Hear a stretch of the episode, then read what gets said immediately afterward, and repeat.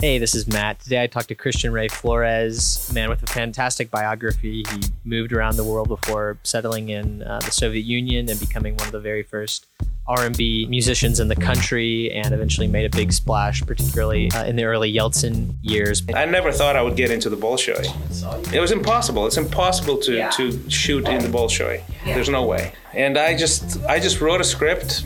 Just went home after a Black ride book, wrote a script in about four hours, sent it to some friends. Like I asked a former Bolshoi dancer, "Hey, do you have anyone?" She goes, "Actually, the prima, currently the prima, I know her. She's a friend of mine." And I said, "Would you forward it to her?" So I forwarded to her, to Mariana Ryzhkina, and uh, and she responded. She's like, "I love it. I will choreograph it for you. I'll let you shoot here, and I'll give you dancers, like just like that." Wow. wow. yeah, it was pretty intense. You're listening to the Slavic Connection, brought to you by the Center for Russian, East European, and Eurasian Studies at the University of Texas at Austin. Hey, listeners, you're listening to the Slavic Connection. This is your host, Matt. Today, I have with us a incredible guest whose biography is worth delving into in its own right. Uh, we have with us Christian Ray Flores. Christian, welcome to the podcast. Thank you for having me. I have to tell you, when I read your Wikipedia, first off, it's not often that we have guests who have a, a Wikipedia, Wikipedia page, page, yeah. and I know that among certain people of our generation, it's kind of this sign of wow, you know, um, you know, it's like a you know a little bit of celebrity shock, but you know, it's it's just a fantastic story that you see there because you were born in the Soviet Union, hmm then you went to Chile, Yes. then you had to leave Chile because of you know political events there, Pinochet and and, and whatnot, and then you eventually wind up in uh, Mozambique. Yes. And- but yeah, through Munich, Russia, Mozambique. So I mean, I guess my before we kind of delve into that a little bit, my first question is, what's your native language?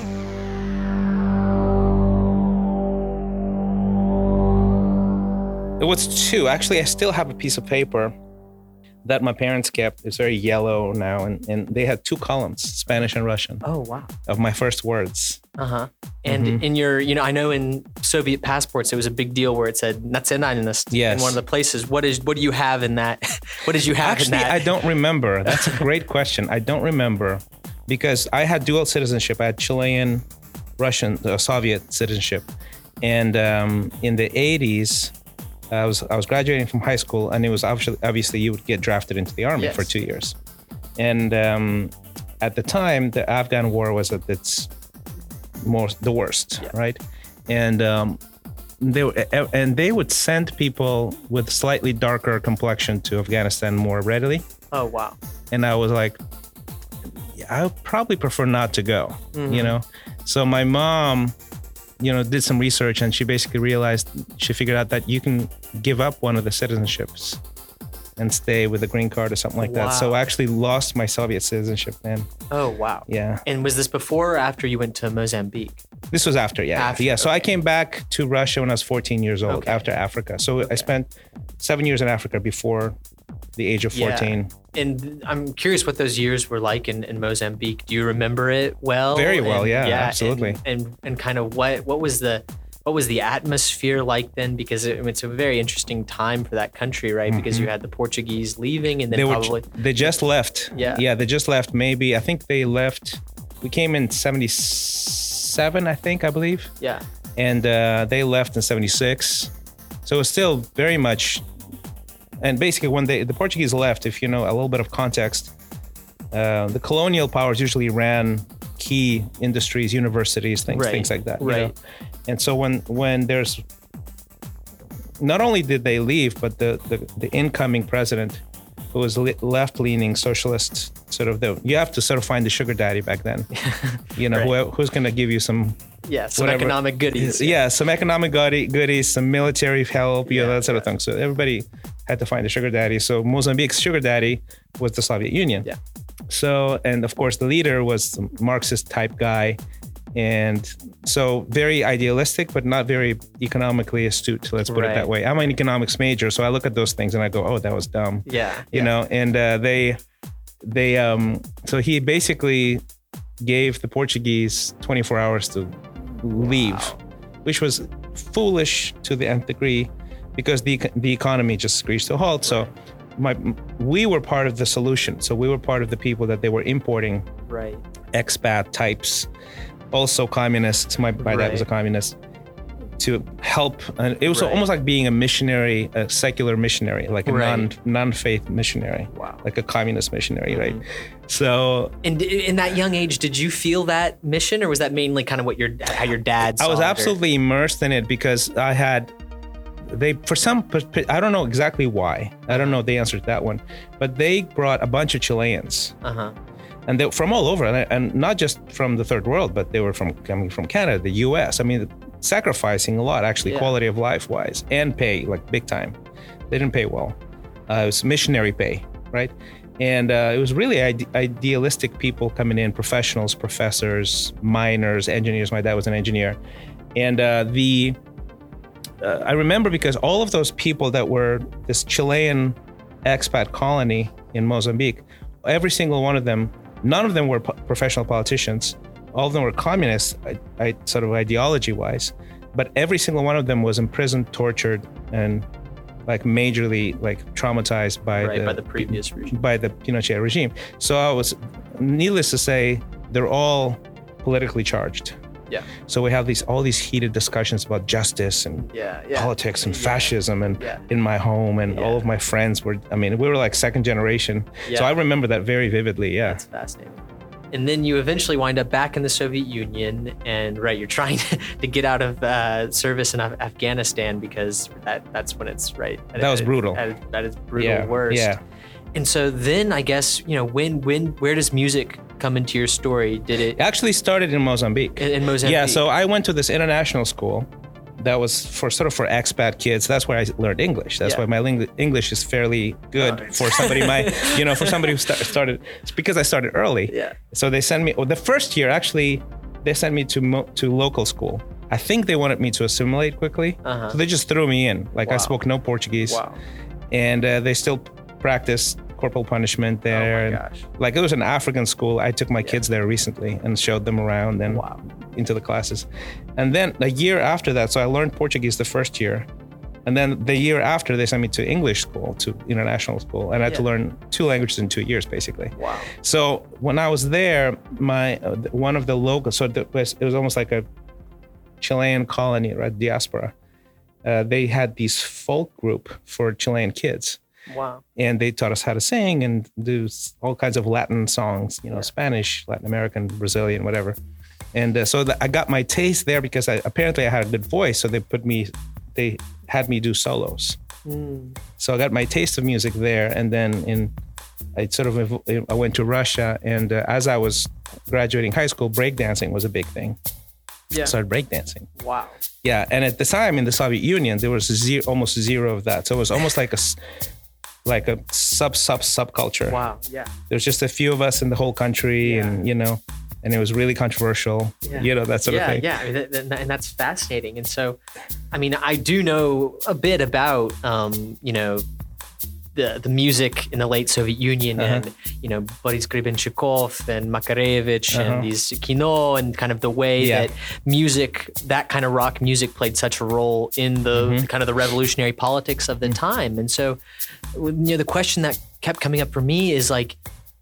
So you're in that atmosphere, but you're in a di- very different genre. I am. Yeah. So that I was like, I I liked hip hop. so what was the what was those effect of those kind of that environment on you or those artists or I just knew of them, yeah and I would go to their shows, and but I was more, I, I was more into pop music and R and B and hip hop. yeah. wow Which actually eventually is now the big thing in Russia. Yeah. It's all hip hop. oh absolutely So, but at the time, no one did that. yep No one was into that. It was just me and a few friends, yeah and you know, and that's pretty much it. and so you I mean you you definitely felt like you were kind of a fish swimming against the, Totally. the current of that Yeah, yeah. Was was there a point where you felt where you felt like um you know the r&b and these genres that you were interested in were kind of starting to catch on and Yes. make it like kind of really make a splash so to speak Yeah. So it was really more of a hobby yeah for me because I would I would sing and I would dance and I would break dance and we would have these basically just house parties. Yeah. That's it. Like Yeah. there's nothing else. There was no clubs, yeah oh, you know, at the time. You know, there was like one club called Moloko, it was called Moloko, which means Milk, means milk, is on the Olympic Village. This is Soviet time still, pre-fall, and uh, the, it was called Moloko because they'll give you you pay two rubles, they'll give you a ticket, and they'll give you a milkshake inside. Ah, wow. And this was the hub for all things new. wow. So Grebenshchikov would sing there, Yeah. and pop people would sing there, and there was a breakdance day Wow. and it was like the one place. It was like the the the bright spot on the on the dark horizon for Uh-huh. us at least, right? That's how it looked like. Yeah. Because uh, It- it's funny that it would be, it'd be in a place called Moloko because Moloko is like this motherly, Yeah. kind of nurturing. uh, Yeah. you think of like uh, yeah, g- traditional um, kind of approach, but no, it's where all this avant-garde stuff is taking yes. place. So it's very basically underground Wow. stuff going on, and you know. But then, so what happened is I was in those circles. It was very basically underground stuff. Uh-huh. And then when the fall happened, I graduated from college in 91 with an economics degree. And I sort of, all of my friends were going into banking and finance. and yeah, I was yeah. like this juvenile guy who Yeah. still wanted to do music, you know? and, uh, and, um, and uh, I just felt there's something in me. It was like an instinct going, you know what? I could see the, the Iron Curtain coming down and all this massive information comes flowing in Yeah. especially musical, inf- Yeah. cultural information, Yeah. right? So it's just this flood of stuff. Like everything is all of a sudden available. Of course, pirated, Yeah. but available, Yeah. right? And it, it sort of clicked that, okay, I can do something that I did underground on the main stage. Yeah. So I'm like, what if what if people like it?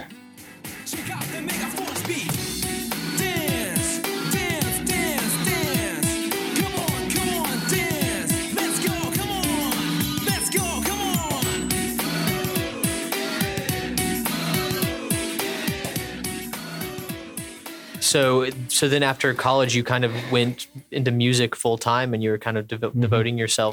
I've, I, I, I, I worked for about a year in like international trade in this firm, this Yeah. obscure, like shady.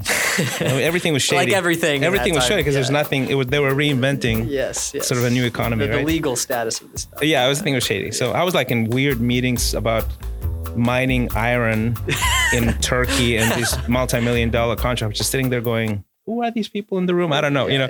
So it's just one of those very, very shady. Uh, and so for a year, I, I did that. But I think I was just a combination of I just loved music and I was a bit immature, so I didn't think of the practical um, implications of trying a music, starting a music Right. career because it usually, you know, brings you to utter failure and disappointment. Yeah. Uh, but I was like, hey, I'll just give it a try, you know. Yeah. And uh, it- so that's what I did. And and what happened is I started sort of pushing what I knew. Like I was immersed in that music that was completely no one listened to that, right? R&B knew and and hip hop no one listened to that at the time. And um, so I was showing people, that, you know, these people. I wanted to find an arranger, a producer, and I got into a music studio, which was imp- it was impossible at the time to record uh, at home, right? So you had to get into a, a studio. Studios are super expensive, and, uh, and especially in Russia, no one had money. So I had this incident. Do you want me to go into detail? Into like weird detail or just Sure. high No, level? no, no, no, no. Just go. You know how there's proper mu- musical people and there's the entourage. Yeah. People just who want to stick around. I was the entourage. Yeah. Okay. So I was like this. I could dance, I could do some stuff, but I wasn't doing anything specific. Right. But I was friends with all these people, all these entertainment people. Yeah. And so I was into this in this after party, and uh, and somebody comes over. This guy, you know, comes over and goes, "You look pretty exotic," and I looked exotic, right? I stand out because of my Latin look, and uh, the, uh, he goes. You know, do you do like anything? I go, yeah, I, I sing. And he goes, okay, well, I have a studio. And I was like, oh my gosh, this is crazy. So I have a studio, and you basically couldn't re- couldn't do anything if you didn't have access to a studio. So this was my shot. And he goes, I have a studio. If I gave you a shot at the stu- to record there, who would write the songs? And I would go, I would write the songs. And I've never written a song in my life at this time. Like I just answer answer because I need to get in the studio. And he goes, okay. And who who would do the you know who would do you have producers? I go like, well, I don't have a producer, but if you can find me one, I can write the songs. He goes, okay. So he, this one producer who smoked too much weed, couldn't pay attention, didn't know anything about R&B, and I'm like, this is not working out. So uh-huh. I f- went and find somebody, found somebody else. His name was Andre, and he worked at this mafia restaurant, like a night restaurant called Night and Day, that entertained basically mafia people, and he played covers. And uh, he and, and I'm like, dude, I'm looking for a producer. We're doing this new thing. He goes, what are we doing? So I'm like showing him these CDs and tapes and stuff, and he goes, huh. And this is what, like American? yeah um, yeah like it was bobby brown and and and you know it's just 90s 90s r&b basically Boyz II Men bobby brown whitney houston Yeah. pe- people like that you know michael jackson prince no russian ever listened to that stuff Uh-huh. you know And were you kind of selling yourself like I want I want to put stuff of this genre in the Russian language and it's not being done. It's a Yeah. very obvious niche that could be yeah that's here. that's what i was saying it's like Yeah. this is the hot stuff Yeah.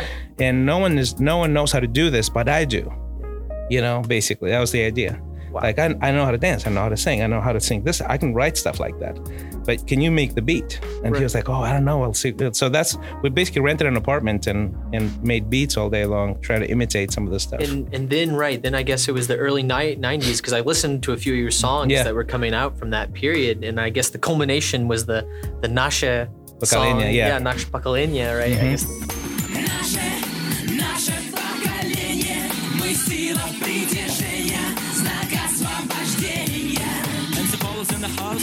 Наша энергия движения, мы новое течение, наше поколение. right g- our generation you know we know we know a lot about like you know the the 80 that right 80s generation and the rock that brought down the Soviet Union but Hmm. I, I there's also this other generation I guess you could call it the the post rock. yeah, the post rock, and it's it may be part of the same generation, but it's really a very separate it is yeah a separate deal because I mean you're born in what seventy four or I was born in 69. Yeah, so I was actually a little bit younger, just a little bit younger, not that much younger from that generation. Right. I just wasn't into rock. right, and but then right, and then in the '90s when all this music is coming out, you you there is kind of this um, Oh, huge. solidarity with your generation. Well, and- as a matter of fact, yeah. So that's why I wrote this. So there was a fest music festival called, called Generation, actually. okay, Generation 92, Generation 93. And it was like the, one of the first talent shows, like, you know, almost like, you know, like Voice, you know, that type Yeah, of stuff, yeah. right? So they would tele- televise and there was a huge competition. So I won one of them, 93. I won that one in 93. But there was this whole, sort of this whole generation of, of people doing music at that time that were my people. Uh huh, you know like they were doing all this r&b and pop and, and hip-hop. Yeah, so the the the the song generation our generation was inspired by these people. It was not about us per se but it was about us in the broader sense. As a matter of fact most of those people who were innovating musically at the time are in the song Mhm. they recorded on the song so you can hear a little hip-hop bi- bits and vocal bits from all these up and coming uh, Oh, people who were doing wow. music at the time, and so the song was about that. Yeah, I saw that in the music video. It's it's a it's a pretty cool cool video, and Yeah. moving around there. Uh huh. Yeah. Um, But it was about music, but it was also about life, right? right. So it, it Ah. struck a vein.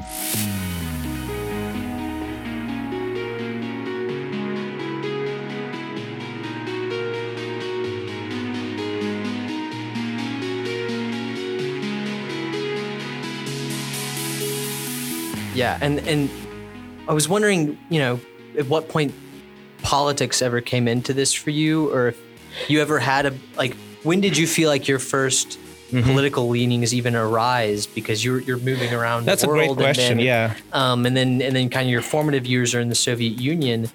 I'm just I'm just wondering if and when politics ever entered your entered your music for the first time. You know, the song, the song was, it was almost like in parallel. It's almost like parallel worlds, but they're reflecting each other. Mm-hmm. The song itself and the music, how how it sort of came to be, it was not a political thing. It was a cultural statement. Right. But culture is obviously related to politics. You know, the cultural shift happened because of the fall of the Soviet Union and this freedom that was just, and everybody was so optimistic. It was just such a, such a passionate, Yeah. everything is possible. That, that comes through very clearly. yeah, it's just unbelievably cool yeah. and it all died obviously in the, in the 2000s. There, there were some obviously some huge downsides to the whole thing because of the messiness of it all. Right. But I the, the, the, there's a parallel narrative here because I grew up immersed in this very communist ideology. My my my dad, my my parents, my friend, the, the Right. parents, they were all tortured for the cause and and literally paid physically, you know, exiled from their country, couldn't blacklisted and kicked out, all of that. So I, it was very real. It was actually more real for me than for the Soviets because they just existed in the Soviet stagnation. born, yeah. Yeah, there were there, there was nothing dramatic about where they were at Yeah. per se. Yeah. You know, especially in the in the Brezhnev years and, and, and after. Yeah. Uh, but I also was an economics student, so I studied, you know, um, you know, economic theory. Yeah. And because I was studying economic theory and at the same time experienced the downside of the of the communist system, I actually developed pretty strong anti-communist Yeah. convictions Yeah. because I was immersed in it, going in the in the lack, in the mediocrity of it all, Right. lack of opportunity. Yeah. It was just awful. It was just it was so clear that it was a bankrupt ideology Wow. to me. So it all actually fed into the music Yeah. as well. Um, and I think that's a fascinating segue to, you know, eventually the start of your American story. Yeah. Because you, you wind up, you know, here in the United States. But before we get to that, I'm curious, you know, how, okay, so we, now going back as you were growing up, what, what was your kind of views and image of America? Because I think for a lot of Soviet citizens at the time, you know, there was kind of this idea, idealized image of America mm-hmm. and there was such interest in the culture. When when did you first become interested in the United States and, and through what? It was actually early on because I was, uh, I had, it, I'm not a typical Soviet. Mm-hmm. See, I grew up in, in Mozambique, so at this exposure, I didn't have the, the, the wall, the cultural wall. So Right. we were growing up in Mozambique, but we would watch South African television, which was mm-hmm. a Western leaning, and Swaziland. Yeah. So it was another country. Yeah. And so they, what they did is they basically replayed American sitcoms, and so I I watched things like Love Boat and Battlestar Galactica and all, all these all these other '80s yeah. shows, and and um, so I had access to this culture early on, and I would have music access to music early on. So for me, yeah, I loved America, and of course I spoke English, so I didn't have the the, the, the language barrier. So I would read a lot, and uh, I'm an avid reader, and I I would read even for show business. What helped me is that I re- I would read showbiz books about the business. Mm. Who produced it? I, I could say this person produced this album and this label did Wow, this and this. These are the people who who who create new music these days, and they work with this artist and this artist and this artist. Most Russians had no idea of any of those things at all.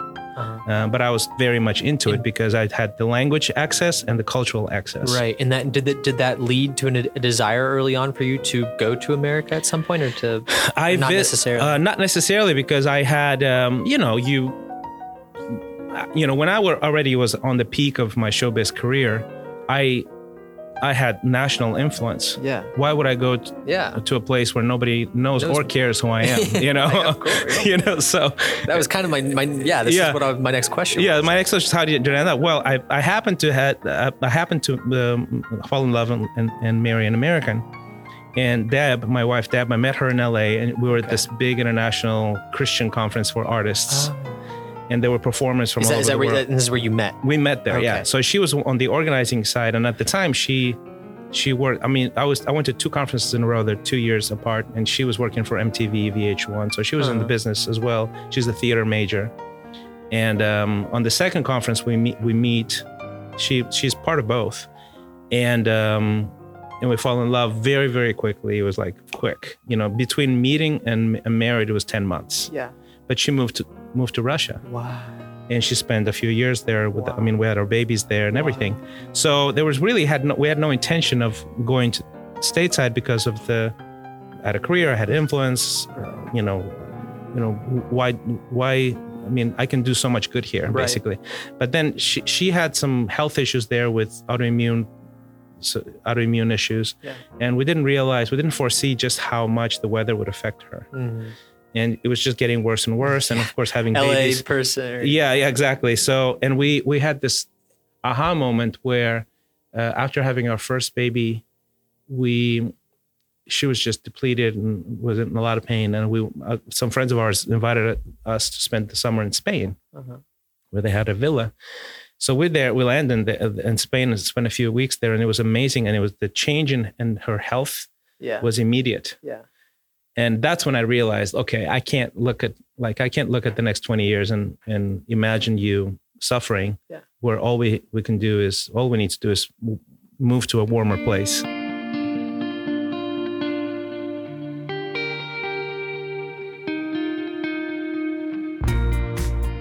And so you you mentioned that you met your wife at some faith related Yeah, it um, was a yeah, it was in a Christian conference called the it was called the Arts Media Sports World Tour or something Right, like okay. that.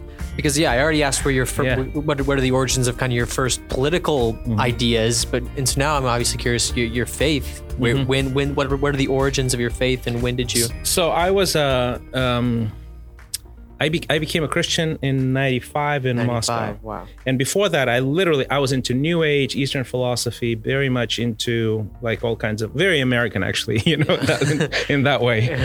I was exploring since I was like Yeah. 18 or something like that. Yeah. So, and so I was 25 when I came came to an evangelical Protestant church, not Russian. I knew about in Russia. in Russia, yeah, and in, in Russia, like the like, you would be Catholic if you're Mexican. You're Eastern Orthodox if you're in Russia. Yes. So it's one of those things. It's just, it's a tradition more than a lifestyle. Yeah. you know. So, so I went to a non-Russian, sort of non-orthodox uh, uh, a church service, and I was just blown away because Mm. it was so practical and life affirming. Mm-hmm. It was not about ritual, but about life change. So, and at the time, I was like really depressed, basically. Mm. Yeah. And I was actually at the peak of my career and and really depressed, which is sort of counterintuitive, but it does happen actually. Yes. yes. Um, so that's how I Yeah. I became a Christian. Two years later, I started preaching, and sort of I really I felt like I had the talent to communicate. Yeah. So I started pastoring and doing that kind of work as well, ministry work. Um, and then it was kind of in this process of expanding your Mm-hmm. horizons within the faith that you wound up in, in LA and yeah yeah so i did yeah so we've been we've led churches and, and congregations in moscow and kiev wow. um, Oh, Kiev too. yeah yeah my, my my my youngest daughter was born in kiev Oh, wow. and, and so we led a big church there for a while and then we traveled we did a little bit of moving around trying to find our sweet spot in the in stateside as Uh-huh. well and everywhere we went we always do we always serve in in a church of Yeah. some sort so we planted a church here in austin called tribe Yeah. uh, it's Oh, like six was gonna- I years was six years all, ago All that in a second. yeah hmm Um, so now I now that you mentioned, what do you like better, Moscow or Kiev? Are you do you have a strong? You know? I, I, it's like New York and LA type Yeah, conversation, yeah, right? yeah. So I like Moscow for the adrenaline and Uh-huh. the excitement, and it's beautiful and powerful and stressful. And Kiev is much more laid back, Yeah. and uh, sunny and warmer and milder, Mhm. and people are much more chill and you know sense of humor and the whole thing. So yeah. yeah, and so right then you eventually wind up in the United States. Did you move to Texas uh, at first? or- No, because at first we we we actually I I worked with I actually started serving the poor very early on in, in Eastern Europe and Russia. When we when I became a Christian, I sort of became very compassionate. it sort of comes with the territory. Yeah. Before that, I just cared about myself and that's it. But uh, we did a lot of programs with orphans in Russia. And uh, during one of those programs, actually, Michael Jackson sh- showed up. We invited him, and he actually came, which was pretty crazy for me Wow. because I grew up like this Yeah. is this is my one of my inspirations, yes, right? yes. So it was a freaky it was a freaky thing. So we would organize events for like four or five thousand orphans in Moscow every Wow. year, big big events with sports and music and stuff like that. It was amazing, and they looked forward to it all year. And one of them, Michael, shows up, and then I was supposed to perform. Uh, and he showed up. He showed up, and I was supposed to perform what he is there Ah. and I was losing like- it. and uh, he left like 15 minutes before I was supposed to perform, and I was actually relieved. Relieved, yeah. Yeah, I was because I was like, "There's no way I'm going to perform in front of Michael Jackson. Yeah, That's just yeah, terrible." yeah. You know. uh, Yeah, terrifying It's t- yeah, it's nerves, just no, no. It's, it's almost like an insult in my mind. You know, why would I do that? Why would I offend him with my inferior sort of music abilities.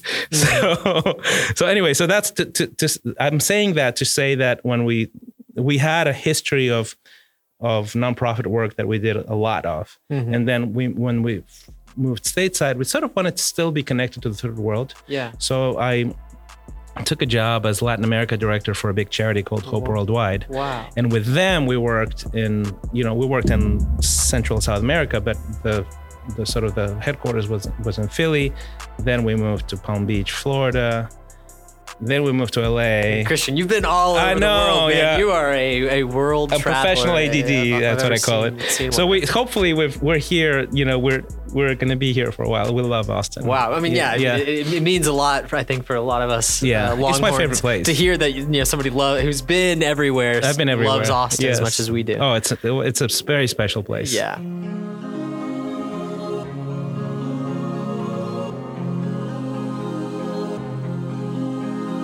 I guess I wanted to ask then, you know, third drive. Yeah. When did it get started, and kind of what was the motivation? And so back to a professional ADD, right? So I I've always tried I've always wanted to do more than one thing. So even if I'm leading a church, I'm doing a I have a business, right? Yeah. So um, I had an we had a company that we started in Los Angeles. Uh, an entertainment company, but it was very niche. So we did basically Hollywood level production of music and music videos for Russian stars and Eastern European stars, that kind of thing. Uh, combining both mine and Deb's sort of, you know, qualifications. Let's put it that way. And um, so we moved when we moved here to Austin. We moved because we wanted to plant a new church that was sort of new and interesting and connected and relational. Something you know, we had a dream to, to do something spiritually interesting and have a community here. And uh, so, but we could do that from anywhere because of our business. So we moved here with that business to support us. And then uh, things went south in Russia, and the ruble got devalued, and people started invading neighboring countries. You know, things that happen. Yeah. So my market, uh, unfortunately, Uh, uh, nosedived. So we had to start over. So we closed that company, started a new company called Third Drive, which is sort of using some of the same skill sets of marketing communication. So we do video, web, design, and we added later. So it evolves from mostly a marketing agency to now a venture development company, which Wow. is basically we raise capital for startups and we clean them up and help them with financial models and basically the business model. wow. So it's sort of more of a complete thing. Yeah. Yeah, so that's what Third And- Drive and so is. is third drive how related is it or not at all to your work as a pastor that Uh, it's it's it's related in only in, in the sense that it's I mean it's it's just a business, but it it's fueled by a certain ethic yeah and a culture. sure Um, and um, so there's a lot of DNA, I think, of faith DNA. We we work mostly with with companies that have some sort of profit and and purpose, yeah not just profit yeah dimension. So there, there's definitely a big stamp of my faith onto the on the business, and we partner with a lot of Christian businesses and investors. So there's a lot of ecosystem sort of, you know, cross pollination cross pollination. Yeah. I, I also watched your short film uh, dance with me Oh, dance with me. Yeah. I, I thought it was very I was I thought it was very entertaining and it Mhm. was be- beautifully shot also Yes. by the way you know when, when did the idea get into your head and h- how did that go So dance with me is basically it was just a it was just a creative you know expression. I, I had this idea. I actually listened to a spoken word piece by this spoken word artist uh, called Amena Brown, and she has a piece called "Dance with Him," and she basically uh, is it's a piece about dancing with God and how you have to let God. It's a dance and it's beautiful, but you have to let Him lead you in the dance, and you have to trust. You have to trust your partner. right And I thought it was just the most inspiring thing. And I thought, what if we create something along those lines in a in a I thought of a music video, right? So I made some dancers and some spoken stuff and and so I was on a bike ride with Deb, my wife. We go on these bike rides around our neighborhood. So I said, Hey, I had this idea. What do you think? And she goes, Well, why don't you just make it a short film? I'm like, Well, whoa, you know, I didn't I wasn't I've never done that before I wasn't I wasn't looking to do that much work. And she goes, "Well, you're, we're going to Russia in about a month. You know all these amazing ballet dancers in Russia, and you have production capabilities in Russia. Why don't you just do that?" And I said, "Okay, that's more work than I expected, but okay." So she had more faith than I did, and I basically went home, wrote a script in about four hours, got on the phone, started finding people, and uh, it was like you know we self-funded, we f- we paid for it ourselves out of pocket, but most of it was donated wow just because people name recognition you know helps Yeah, in- yeah, in, yeah. those cases so Yeah. we got a full crew film crew gear all of it uh, producers camera people like Wow. high high level Yeah. people And then That, um, that comes through in the video. yeah, you can tell, right? And then we, uh, you know, and then we couldn't we couldn't find any dan- uh, dancers or actors. And, and the thing is, it's much easier to be a dancer and try to act than to be an actor and try to dance. Like, because you know, Mm-hmm. Yeah. it's, clear that, Oh, it's clear that you're not a dancer. Yeah, yeah. So I was looking for dancers, and uh, uh, the people that I had in mind actually couldn't do it because some of them were touring in Europe and some of them Uh-huh. weren't available. And um, so I was like running out of people. So through a friend who used to dance in the Bolshoi, I just like last minute I said, "Look, I have the script. I'm going in a month. Do you have anyone?" So she's like, "Well, as a matter of fact, um, one of my BFFs is the prima ballerina of the Bolshoi. Her name is Mariana Ryzhkina." And I said, Best dancer possible. yeah, I'm like, okay, that helps. Can, can would you mind forwarding the script? And she goes, okay, sure. So I forward the script, and Mariana just writes back and says, this is the most inspiring thing ever. I will absolutely give you dancers. I will choreograph it for you, and I will um, let you shoot in the Bolshoi Theater, Wow. which is impossible to, to do. Doesn't actually, get better than that. it does not get better than that. So yeah, so we ended up shooting it in like four days. Also, Yeah. it's, it was crazy insane. And then and then we needed a, a, a soundtrack, so I wrote a song. Yeah.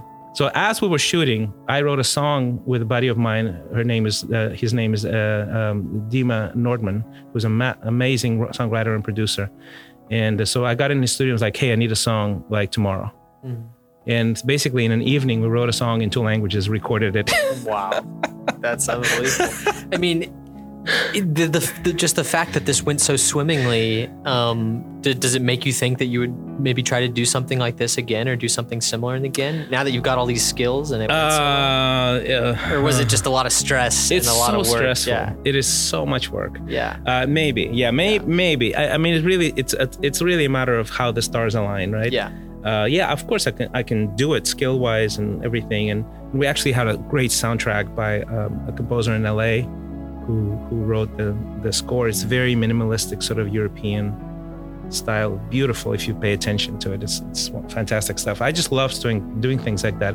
It's just a it- it's it's quite a quite an investment. That's all, you know. And he, he made it into a bunch of film festivals, and we actually had a premiere. We had a screening here in at the Alamo Drafthouse, Full oh, House. Wow. It That was beautiful. Cool to see. Yeah.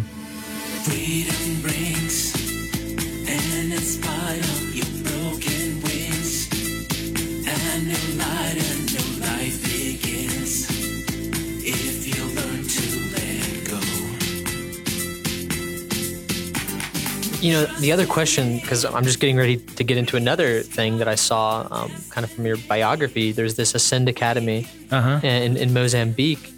Um, could, you, could you tell us a little bit about that?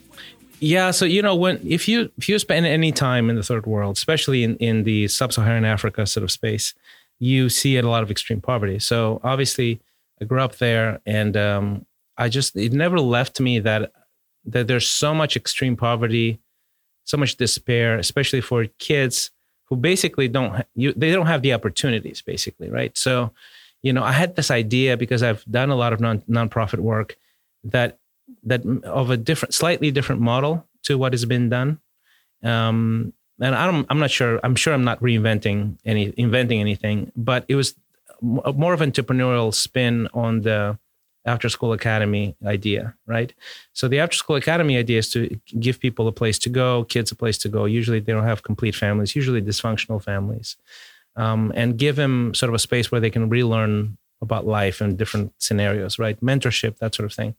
And then with this this particular model, what we thought of, what if we do that that that so it's like five days five days a week, three four hours a day, like fully immersed. So they go to school and then they go to the academy, and that's their second home. Mm-hmm.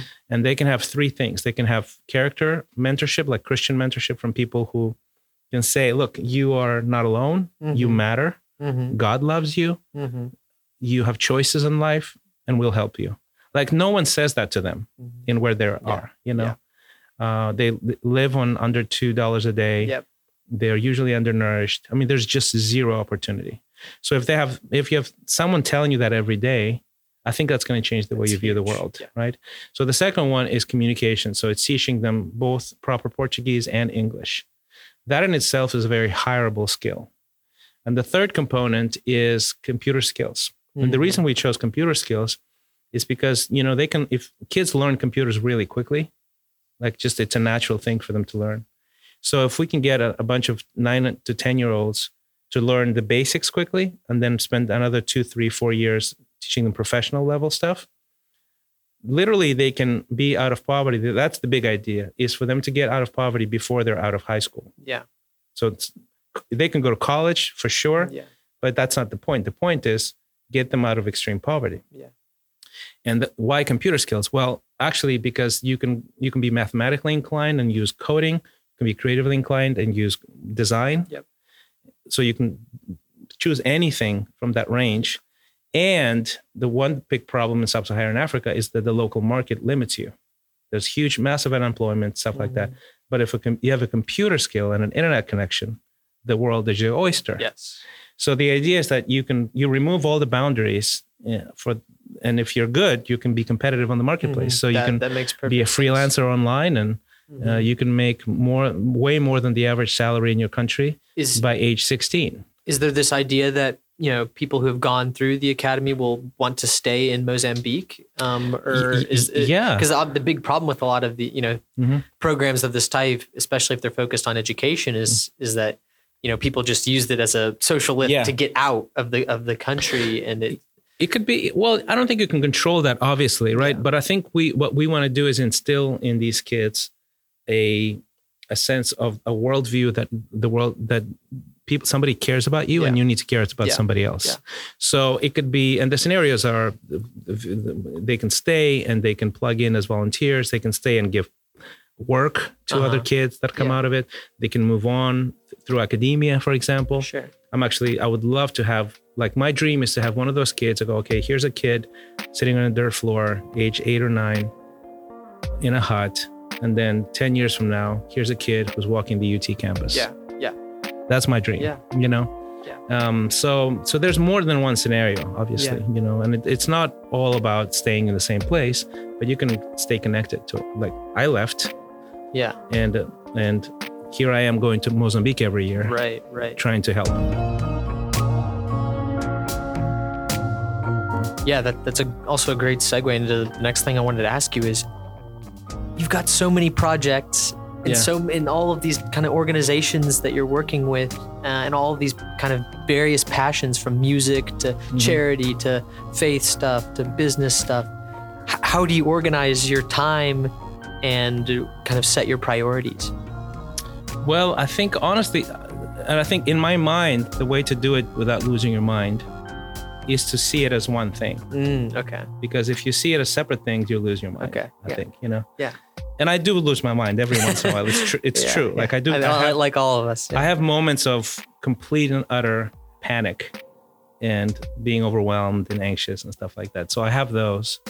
Um, but in the long run, the way I view it is as is this is an integrated life. Yeah. You know, you have a f- faith is a, is a like a bedrock, a life-giving force, and then it rises and sort of penetrates and permeates your professional life but it doesn't can't stop at a professional life for self. It needs to be a professional life that benefits others. From a from a scheduling Yeah. thing it's much more complicated right? Uh, but it does help to see it as one right? Yes. and uh, i think for me basically what it is is it's it's actually not it, it's it's raising a flag and saying this is what can be this is what can be done. Does that inspire you? If it inspires you can you help us? Hmm and it's really more of a call to to arms for something right? Hmm and people sort of come, come out of the out of woodwork to plug in, in you know in but in whatever capacity. It could be uh, finance it could be capital it could be all kinds of expertise. And um, even the, the the church itself i mean the tribe that we lead it's i speak there i serve there i love these people but but the tribe takes care of itself. It's Mhm. not a it's, it's not a service provider hmm this is an actual community Yeah. who people plug in That- in right, different self. capacities. We'll, we'll be sure to leave links to all of these organizations Sure. um, uh, in the description because I think uh, the listeners will be fascinated um, to check check this stuff out.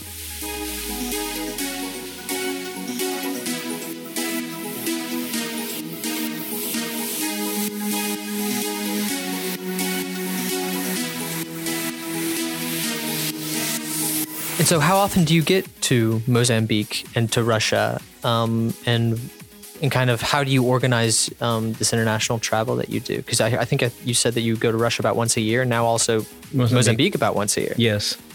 Well, the way uh, I'm trying to figure it out. So, for example, last year we went to four countries in two months, and we concluded that's too much. so, um, so, and I think it's probably going to end up being three, four international trips a year anyway. But it's how to batch them. That's sort of what I'm trying to solve. It's a puzzle that we're trying to f- figure out. So we have a couple of options. Like mm, this year, I think we, we we actually might skip at least one international trip this year. Uh, but in general, here's my two options right now. Can I tell you this? I mean, I- this is not even a solution. I don't know if it's going to By all means. well, one solution is this: is like separating them enough so that it doesn't really interfere too much with the business work and the ministry Yeah. work, right? The other th- the other way to do it is to batch it somewhere in the summer. Uh So my my idea is to have like a missions month. Okay. missions slash whatever. Yeah. right? And basically go to the Western Hemisphere or to the Eastern Hemisphere. Yeah. Uh, is it hemisphere south and north? Is Well, Eastern? yeah, I think. I, but you know what I mean. I like get, that- get what you mean. The, Eura- the Eurasian, Eurasian- Africa landmass. that, that yeah. timeline. Yes. That uh, yeah. uh, sort of that time space. Tho- those time zones, right? Time zones, exactly. So to go there and just hit like three or four countries Yeah. and just stay there so Yeah. you're you're not jet lagged. Yeah, you know, going back and forth. Yeah. So that's another way uh, to do it. I- Yeah. I, I don't know where, we- where we're going to land. And, and so when you go back to Russia, what do you what do you do when, mainly when you go back to Russia? Like this most recent time, obviously when you were doing the the, the doing Yeah. the film, you were doing the film, but kind of more recently, um, I usually just um, is it just seeing old family and friends? it's and, seeing family and friends. My mom's still there, so I see her. Um, I've just hundreds, literally, of Yeah, people yeah. that I'm never. I never get to see everybody I want Yeah, to see, unfortunately. So that's one of the, the probably the one thing I I really missed living in the states is this whole. It's like a layer of love of relationships that I am disconnected from. So I sort of keep up with people through Instagram, and Mm-hmm. Right, thank God for that. But right. it's not the same thing. Sure. You know.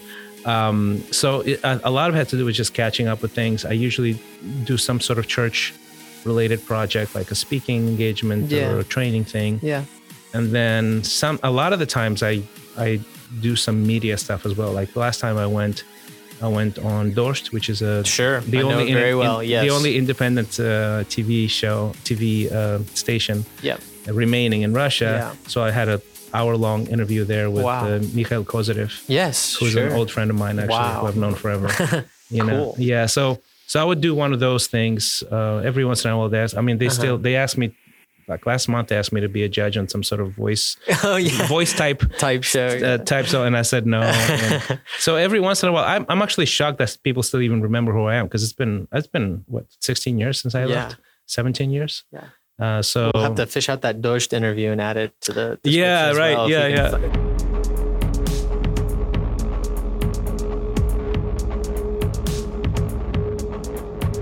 And so, what what what language do you actually speak with your mother? Russian. yeah, Yeah, uh-huh. okay. So I speak Russian with mom, Spanish with dad. Okay. Yeah. Wow. Yeah. I use all four languages on a weekly basis. That that's really Yeah, cool. because I'm on a call with Mozambique. I speak Portuguese. Oh my gosh, that's unbelievable. Yeah. Um, and how often are you still doing music these days? uh, well, I every once in a while I do a song at church okay. because they ask me to.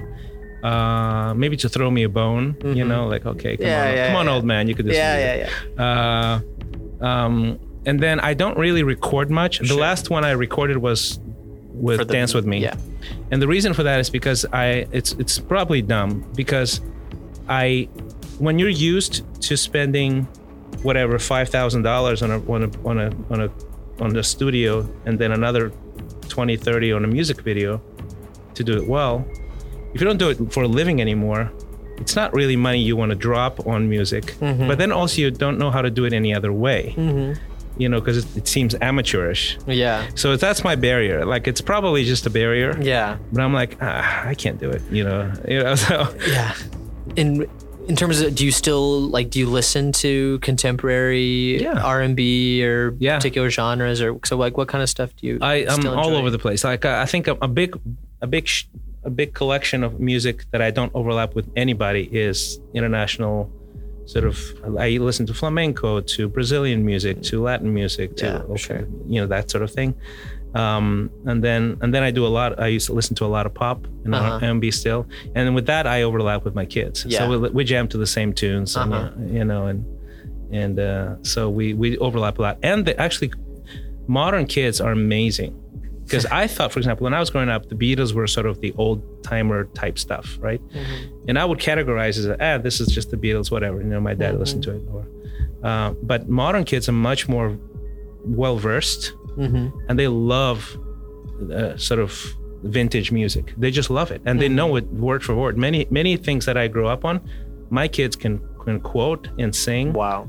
yeah like i put on you know uh no diggity by blackstreet and they can rap the whole thing which makes me believe i am a good father Wow. I've influenced them well That, that's funny. I mean, did you turn the turn them onto it specifically, the genre? I or don't think so i think it's like spotify or something Yeah, I mean, it's all your fingertips. All, all the all probably this yeah music, like it's it's crazy but they love this stuff Yeah. Uh, it- it's it, they're better than i am Do you have your kids ever? Do they ever come with you to Russia or to Mozambique? Or? yes they have Wow. last year we, we took all of our, uh, two of our, of three uh, to Mozambique. Wow, Mhm. cool. So I walked them to the house I grew up in, the whole, the school that Oh, I grew up.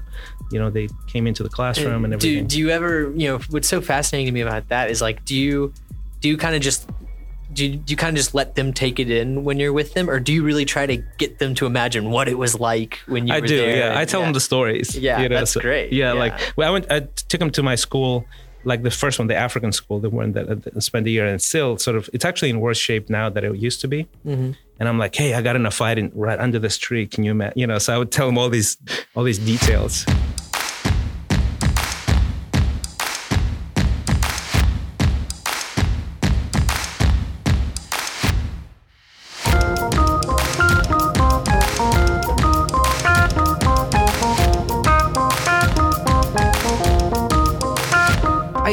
Have a question. Maybe I need to formulate it a little better because it might be kind of a difficult question to answer. But, you know, this podcast, and I think a lot of people in our department, um, you know, we're so fascinated by things going on in Eastern Europe and in Russia. And we're always looking for ways to kind of um, improve citizen diplomacy and really kind of create um, intercultural opportunities, international opportunities between you know our university and our state and our country, and you know a country like Russia. As somebody who has had such experience with you know going to Mozambique and kind of setting something like this up, and then obviously you know being from Russia and coming here, and then now going back to Russia to kind of create these projects. Are there any just kind of pieces of general advice, maybe just at least about the, your mindset, creating this kind of inter, international communication and these kinds of projects? Well, uh, you know, I, th- I would say this. I would say um, not believing in propaganda is probably Yeah. a good thing Yeah, on either side. sure. You know, because people are people. Yeah. You know, people just people connect with people. Yeah.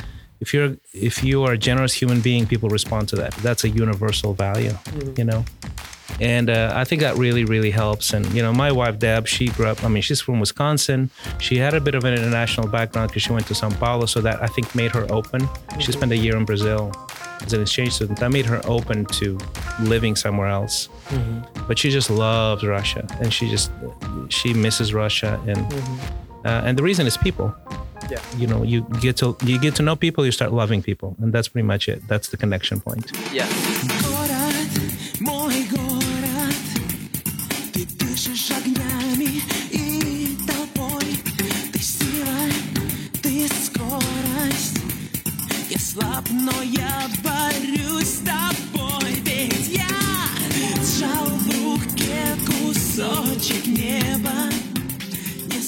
I mean, where do you where do you feel like you see your endeavors headed? Do you have any new kind of projects that you're kicking around in your head, or are you mainly just focused on, you know, kind of carrying through the projects you have you have now with the Ascend Academy? And, you know, Well, the Ascend Academy is definitely a long term.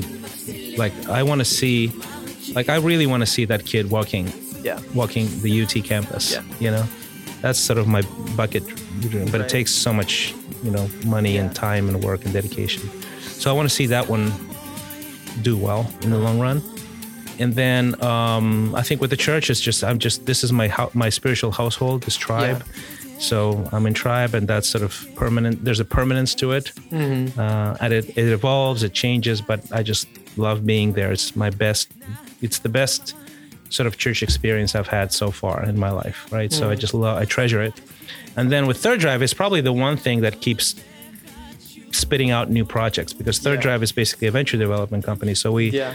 launch like two or three companies a year Mm-hmm. uh, on average uh, that are spin out. Mm. So that's that's a constantly um, that's a source of excitement and, and innovation. And you know we're launching two companies right now as we speak Mm-hmm. that are really really cool companies. You know have in the sports in the, in the sports area. One is called Excite, and it's basically um, a media multimedia for big events. Uh, so in, and gamification for like engaging people that want to interact with sponsors. Uh, sponsors want to engage people so they give them games to play with and win stuff. yes, yes. So it's that kind of thing, and Yeah. then big sort of graphic multimedia stuff. And we have like uh, a th- you know a third of the of the professional teams already signed up for that one. It's it's going to be a cool project, Wow. I think.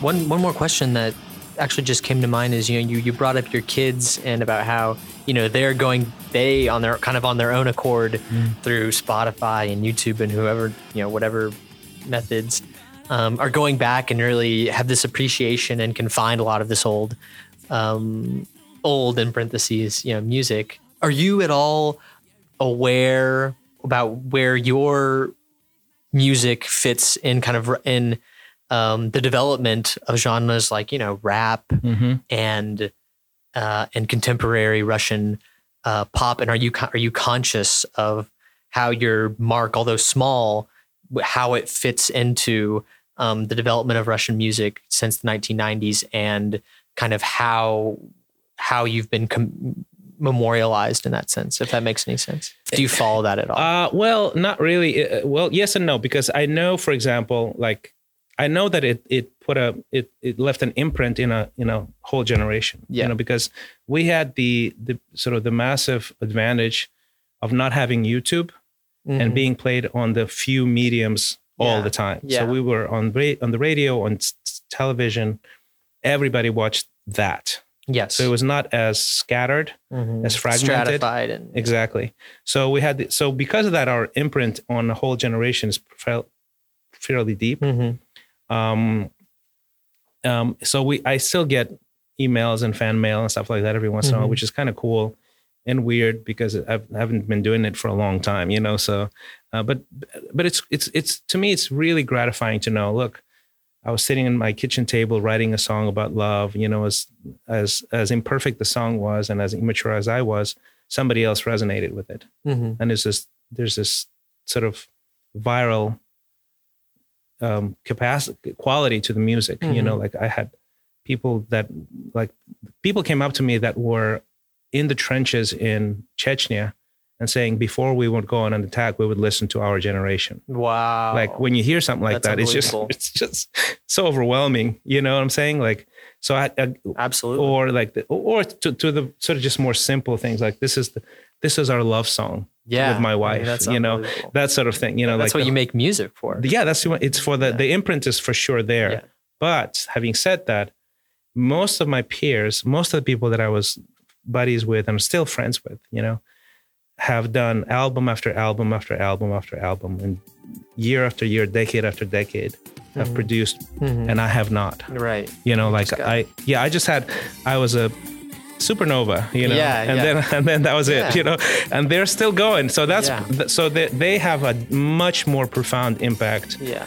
um, all of my colleagues have had a, a much i mean immeasurably bigger impact on, on russian music than i have Right. i was just a sort of a blip on the radar.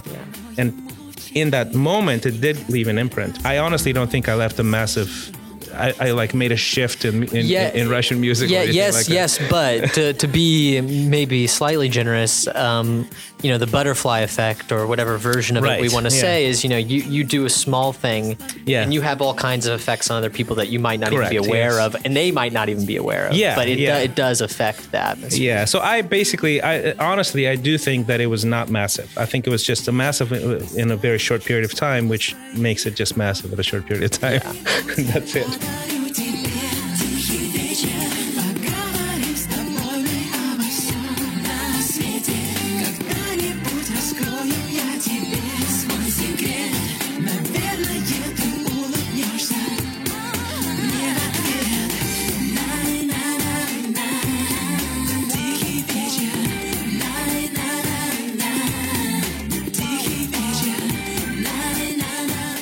somebody who's been so active in you know the business spheres and the culture spheres right music between nations are you optimistic that um that just the, the work any any kind of communication can lead to um an improvement of relations kind of between between nations and between peoples and are you optimistic for example about um, you know, kind of U.S. Russia relations, and do you have any sense of where it's headed?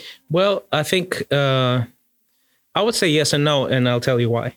The thing is, human relations are going to be human relations. Cultural, culturally, like you can't really tell people what to think and what to do. Right. Like I grew up in the Soviet Union, where they tried, and we would still listen to Voice of America on the radio, Yeah, and no one could stop us. yeah, wow, You know what I'm saying? It's Yes. just it's on it's culture is culture is the beautiful thing. Culture has has no boundaries and you can't stop it. Mm-hmm. You can't control it. yeah, So I think that's I'm optimistic about that. Yeah. You know that um, whatever happens in the world, not only the stateside but in general, absolutely influences what happens in Russia Mm-hmm. on a cultural level, and that sort of travels through sort of the yes, sort of the body of, of the people, the permeates people, yeah. generations and Yes. stuff like that. And um, case in point is our music was that yeah, you know it was it was it was a very specific type of, of sound and approach and rhythm that somehow took hold and permeated right to a. Degree yes, um,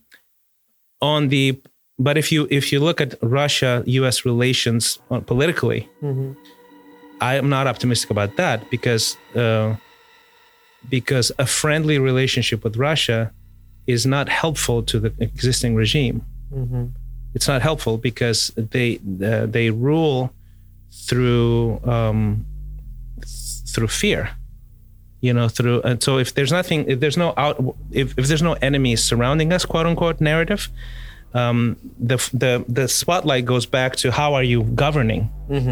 And they don't want people questioning how they're governing uh, because they don't govern well. Right, you know? Yeah, so if they don't govern well, this, and they, they don't want that spotlight on how are you governing, what they will do is they will create all all kinds all kinds of narratives that basically communicate we are surrounded by enemies Yes. and no one cares about Yes. us and everybody's Yes, against us and everybody's conspiring against us, which is completely and utterly yeah, not true. I think in the grand scheme of things, there's obviously mutual spying and self-interest involved, but it's not really what's happening. sure, sure, So I think in that from that standpoint, I I'm not optimistic because I know how the system works, and I actually have people, friends of mine who are in the government who I speak to every on a regular basis. You know, and um, yeah. that's not going to change for the foreseeable future, not for the next decade or two.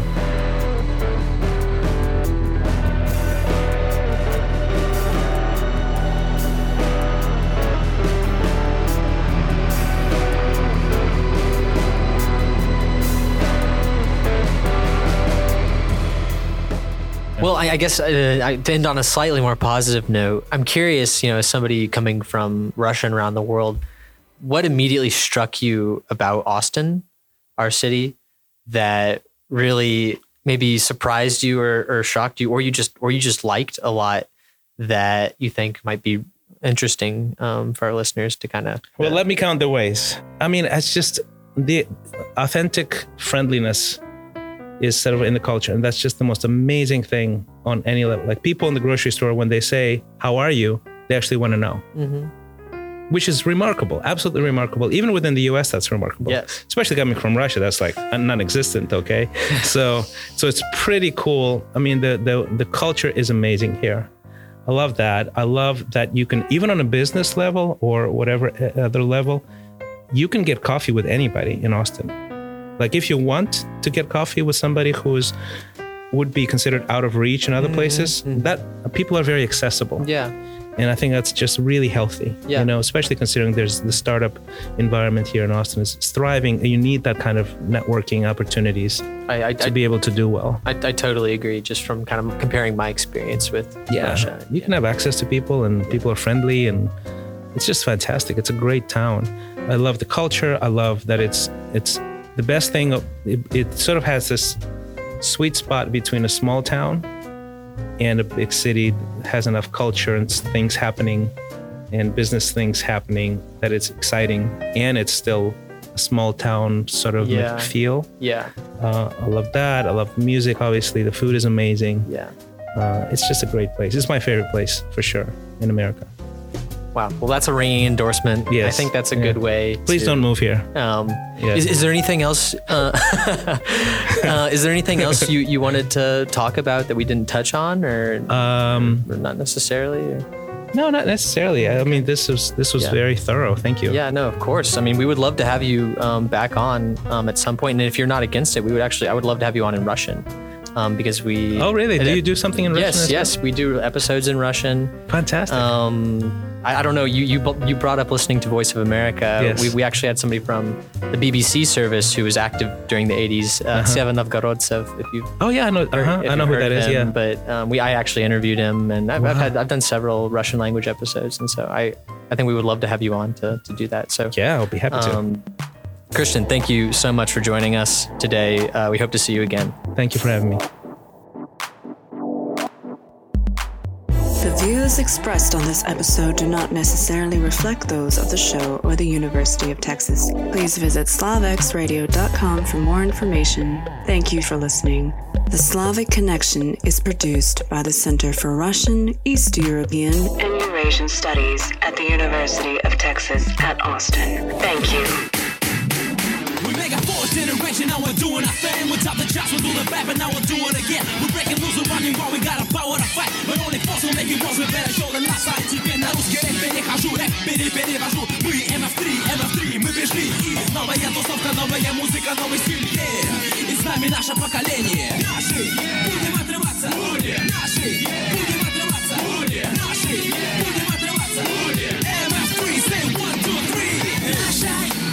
энергия движения, мы новое течение, наше поколение. Наше, наше поколение, мы сила притяжения, знак освобождения. Naша